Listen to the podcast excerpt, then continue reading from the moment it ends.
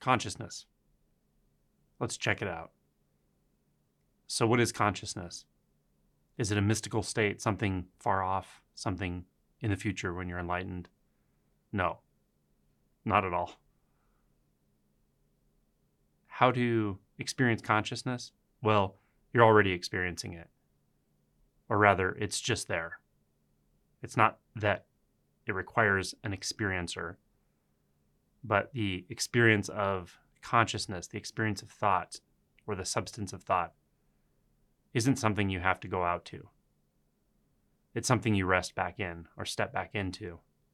So, for instance, right now you may notice there's thought evaluating what I'm saying. You believe it, you don't believe it. Makes sense, it doesn't make sense. You don't like the term consciousness.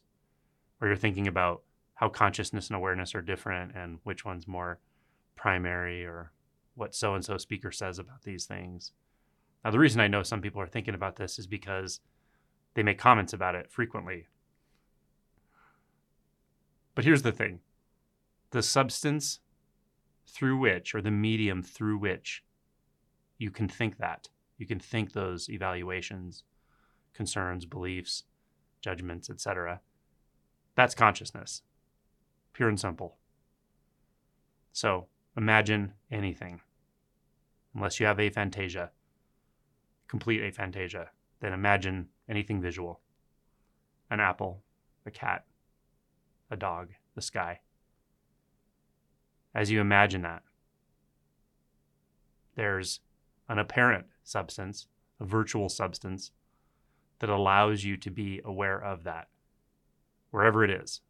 May feel like it's in your head or mind, you may not know where it is, but there's certainly an experience of it. What is the substance of that thought? What is the substance of that image? Now, look at any internal narrative that's occurring right now. It can be anything. It can be subtle, like this is enjoyable, or a subtle sense of I'm confused, or trying to evaluate how this fits into your understanding.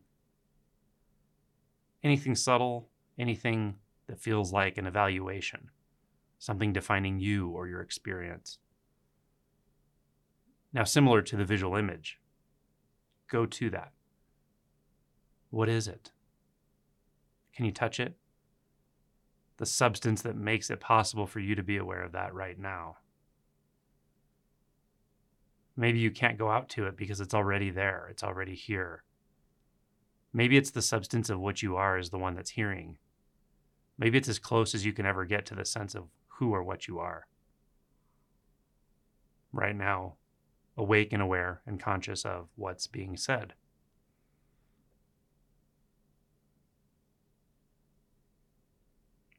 Touch in, feel into that, follow it, follow its contours. Get so close that it stops forming solid thought structures.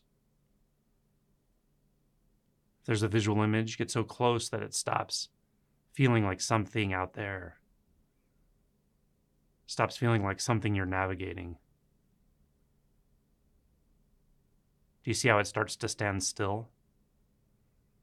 The mind starts to quiet because we're not making distance. We're not thinking, we're noticing the substance of thinking. We're not engaging in a knowing process of knowing something as a thought object, as a judgment, as an evaluation, as an agenda, as a belief. We're disengaging from that process. And yet we still notice the substance of what seemed to make it possible to know, or does make it possible to know, even when there's no object of knowing right now. There's still a sort of knowingness and because it's not a doing, we can also call it beingness. Because it's just there. You don't experience it, the sense of you proceeds from it, if there is a sense of you. If you see this clearly enough, if you rest in it fully enough, you see that even the sense of I am is a thought emanating from it. It's an evaluation emanating from consciousness. Do you see how that works?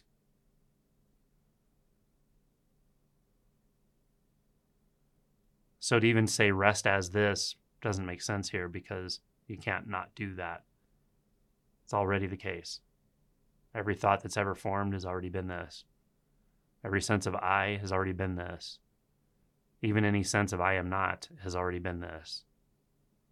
You can't move from it because the moving is it. The perception of movement is consciousness. The evaluation that something moved is consciousness. So, this is how you rest in consciousness. It's a noticing, it's a deconstruction of dualistic consciousness. It's a deconstruction of reaching out to what appears to be the world, but it's simply objects of thought. To what appears to be an experience, also an object of thought. So when we don't reach out, then we are the reaching. We're the reaching in and the reaching out. We're the inside and the outside, the alpha and the omega, the beginning and the end, the I am and the I am not. Just fluctuations in consciousness. So as you rest as this, you don't need the label consciousness because it's also a thought.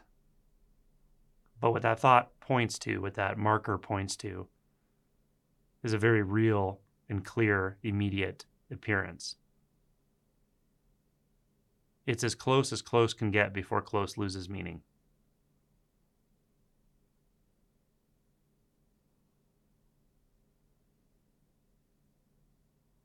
It's as close as close can get before close loses meaning. All meanings are dropped here because meanings are thoughts. Meaning, past and future, thoughts. Agree, disagree, thoughts. Coming and going, thoughts. Thoughts are consciousness, and consciousness is thought. The sense of you, the thinker, is also consciousness. It's also a thought. You, thought, consciousness, all one, seamless, whole. Being, doing, non doing, seamless, whole.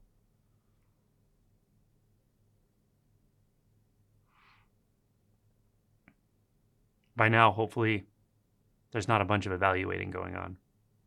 If there is, start from the beginning and follow this follow it back to where nothing could move because there's nowhere to go. Because going is a thought.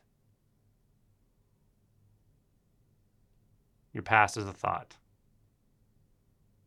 The world is a thought. The universe is a thought. Work is a thought. Rest is a thought.